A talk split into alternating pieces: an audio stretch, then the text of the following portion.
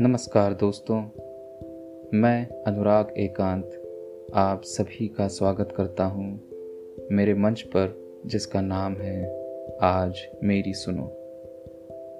मेरे इस मंच पर मैं अपनी रचनाएँ, कविताएँ, शायरियाँ आप सभी के साथ अनुकरण करूँगा। आशा रखता हूँ कि आपको मेरा लेखन पसंद आएगा। एक शायरी आप सभी के लिए अर्ज़ है। ज़िंदगी तेरी निगाह में, सपने बेहिसाब रखे हैं।